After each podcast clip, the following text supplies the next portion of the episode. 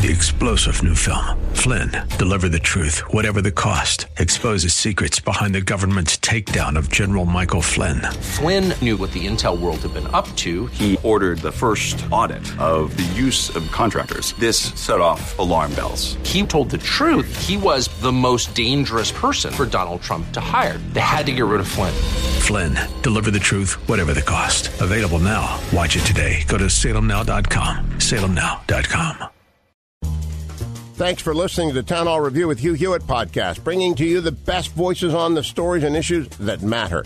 Helping make it all possible is the generous partnership with the Pepperdine Graduate School of Public Policy and ADF, the Alliance Defending Freedom. Here's a piece I hope you will enjoy from our colleague Larry Elder. My guest has written an op ed piece in the Wall Street Journal called Why Are College Students So Afraid of Me? She is with the Manhattan Institute, contributing editor to the City Journal. Her current book is The Diversity Delusion How Race and Gender Pandering Corrupt the University and Undermine Our Culture. It's on uh, hardcover up on larryelder.com in order for you to order. Please welcome back to the program Heather Mac Donald. Heather, thank you so much for taking the time. Well, that's a much more receptive uh, uh, response than I got at, at Holy Cross, I have to tell you. Yeah, we don't take a knee here. Heather Mac Donald, my goodness, also you got the same kind of treatment at Bucknell. Well, I pretty much get it wherever I go because the ideology of victimhood, the maudlin self pity that I, I witnessed and wrote about recently at, at Holy Cross and Bucknell are really everywhere. Nobody should should uh, try and you know make themselves feel better that this is just a few elite schools.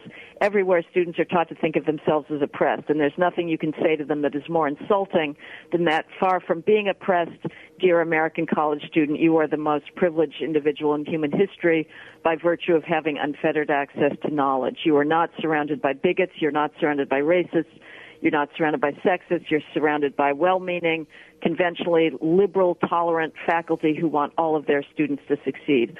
I, I said this at Bucknell and, and Holy Cross, and there was an utter meltdown on the part of, of many students there. Now, Heather, your topic uh, was Renaissance humanism. Uh, at Holy Cross, anyway. So, what does it have to do with with uh, uh, hey, hey, ho, ho, uh, Heather Mac has got to go. Hey, uh, my oppression is not delusional. You came to talk about Renaissance humanism. Among other things, I was holding forth, uh, holding out the Renaissance humanists as a model for us all.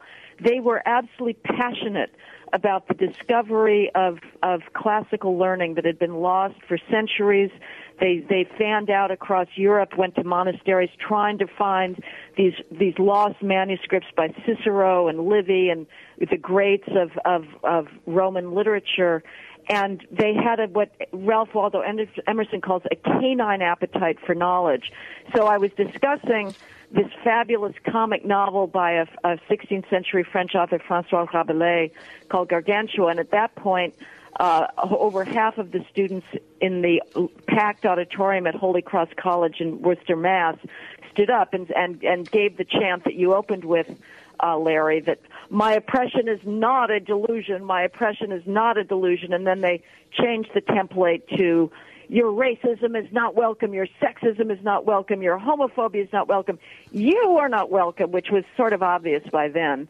Uh, but you know, this has been planned. Their hope was to fill the entire auditorium so that when they then walked out, which they slowly did, chanting and drowning me out, uh, they would have left in a completely empty auditorium and prevented anybody else from hearing my talk.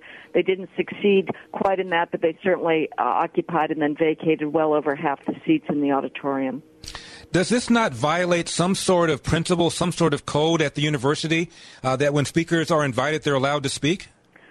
Well, uh, I don't know whether Holy Cross has any kind of formal code like that. Mm-hmm. Holy Cross would probably say in its defense, well, eventually, after these students uh, left the place, uh, student, the students who had managed to get in were allowed to speak. However, there were hundreds waiting out outside who had not been allowed in because of the protesters, and they were never allowed in again. So the real the real people who deserve an apology here is the students who had wanted to engage with me, whether in support or in fierce opposition, and, and were simply denied the opportunity to do so.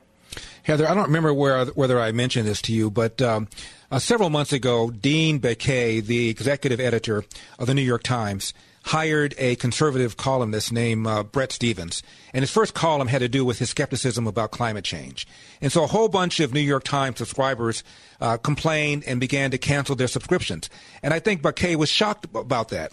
And he, at a talk uh, sometime later, said, and I'm quoting this, this is pretty much verbatim the left, as a general rule, does not want to hear thoughtful disagreement. End of quote. Many of these students who were disrupting you were members of the Black Student Union uh, at Holy Cross. And I would say the black left doesn't believe there's such a thing as thoughtful disagreement.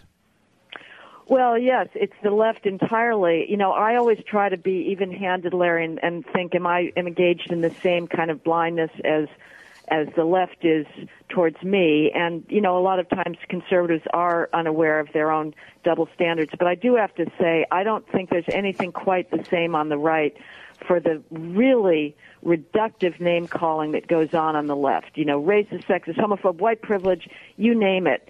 I mean, we may, the, the, the right may say that people have socialist inclinations, but I don't think they say, you know, this hateful person uh, does not deserve to be here, and and we've got to cut shut her down. And you know, if, even if violence is necessary, we're going to use that. We're going to use force.